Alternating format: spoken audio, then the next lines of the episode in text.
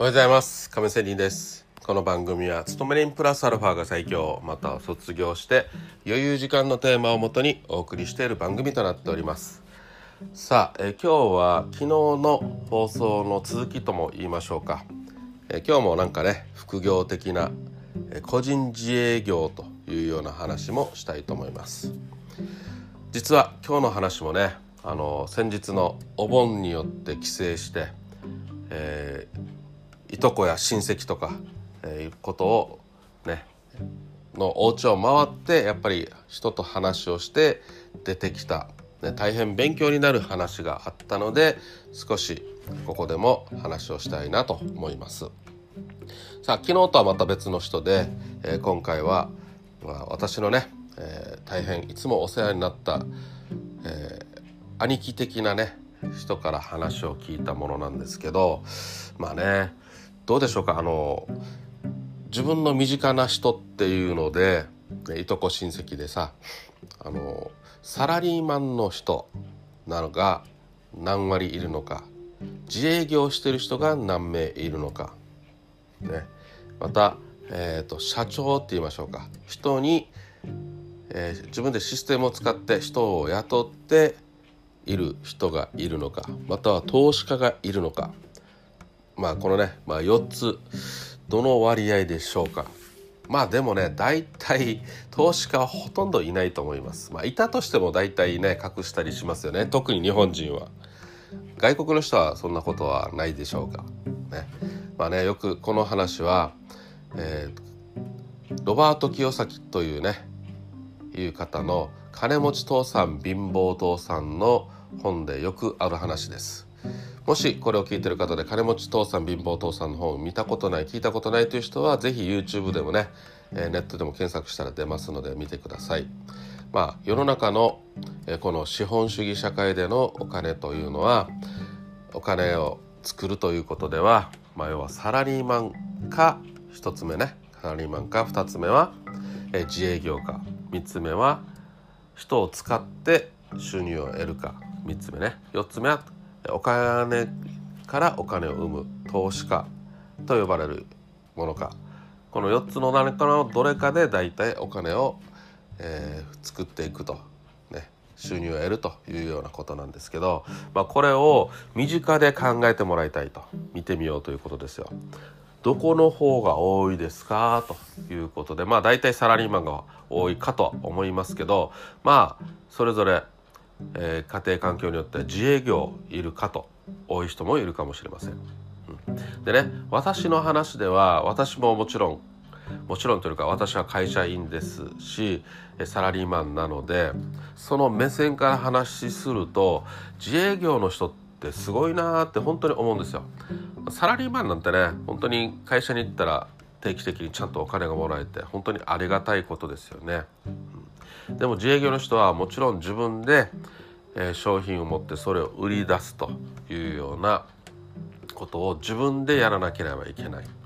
商品といっても物でもあるし、ね、情報でもあるし何かね作成して、えー、やるものでもまあいろいろあるわけですけどそれをいい商品があったとしても当然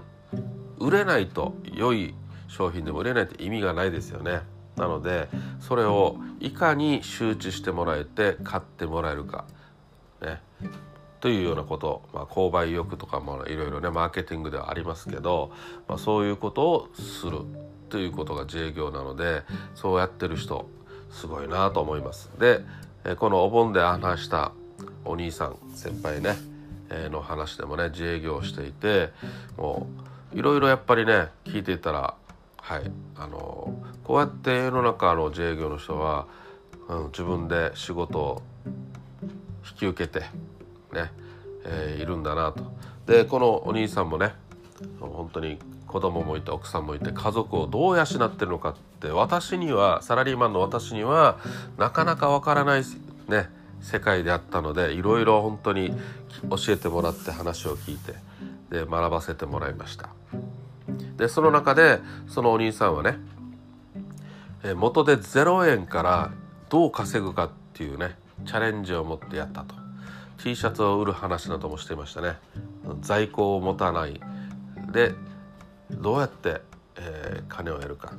というような話も聞いてね。ここではちょっと今具体的に話しませんけどそういうチャレンジを持って本当に、ね、その流れを聞いてああなるほどこんな方法があったのかと。いうような話も聞きました。うん、でねまあそういう意味で今一度ね先日話した副業ということでも自分でねまあ1,000円でも稼げる自分にならないといけんしじゃあ本当に自分1,000円今、ね、自分で稼げるかって稼げないんですよサラリー以外にですよ。ね、自分の時間を切り売りした以外での収入源を作るということを本当にね。いろいろ試行錯誤しながらやっていこうと改めて強く思っております。執筆作業でもいいですしね、うん、本でもいいしまあ本を出せなかったり今は今の時代はね Amazon の Kindle というね、え、方法もありますし、ね、いろいろありますよ。ネットにはねノートとかいうのもありますしね。はい、まあ、そんな感じでいろいろやろうと思ったら今の時代はできますので、まあ、私 YouTube 配信もしてるし、まあ、そういうことも含めてね SNS での発信とかさよくあるじゃないですか。そういうこともいろいろ駆使しながら、えー、やっていこうと思ってる次第です。まあ、そういうことでまたまたね昨日も言いましたけど良い出会いがあってその出会いをどう生かすか。願いだけではダメという話をこのお兄さんしていましたね。うん、願いだけではなくてやっぱりねある程度行動しながらもちろん失敗もあるけどねという話。試行錯誤していかなければいけないと。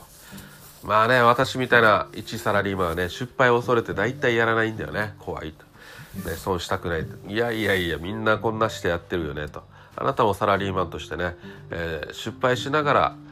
ね今やってるでしょうというようなことなんでそれはそうだよなと。それを考えたらねサラリーマンでもやっぱり失敗しながら成長していくわけでね失敗のないことっていうのはありえませんよね。まあそういうことで私も YouTube しながらねまだまだ収益化されてない自分ねたくさん分析して改善してと、ね、これももちろん一つの失敗をしながらやっていこうというような気持ちになっているということでまあ昨日今日とね何かね収入源をたくさん作って一つでも増やしてね、うん、楽しい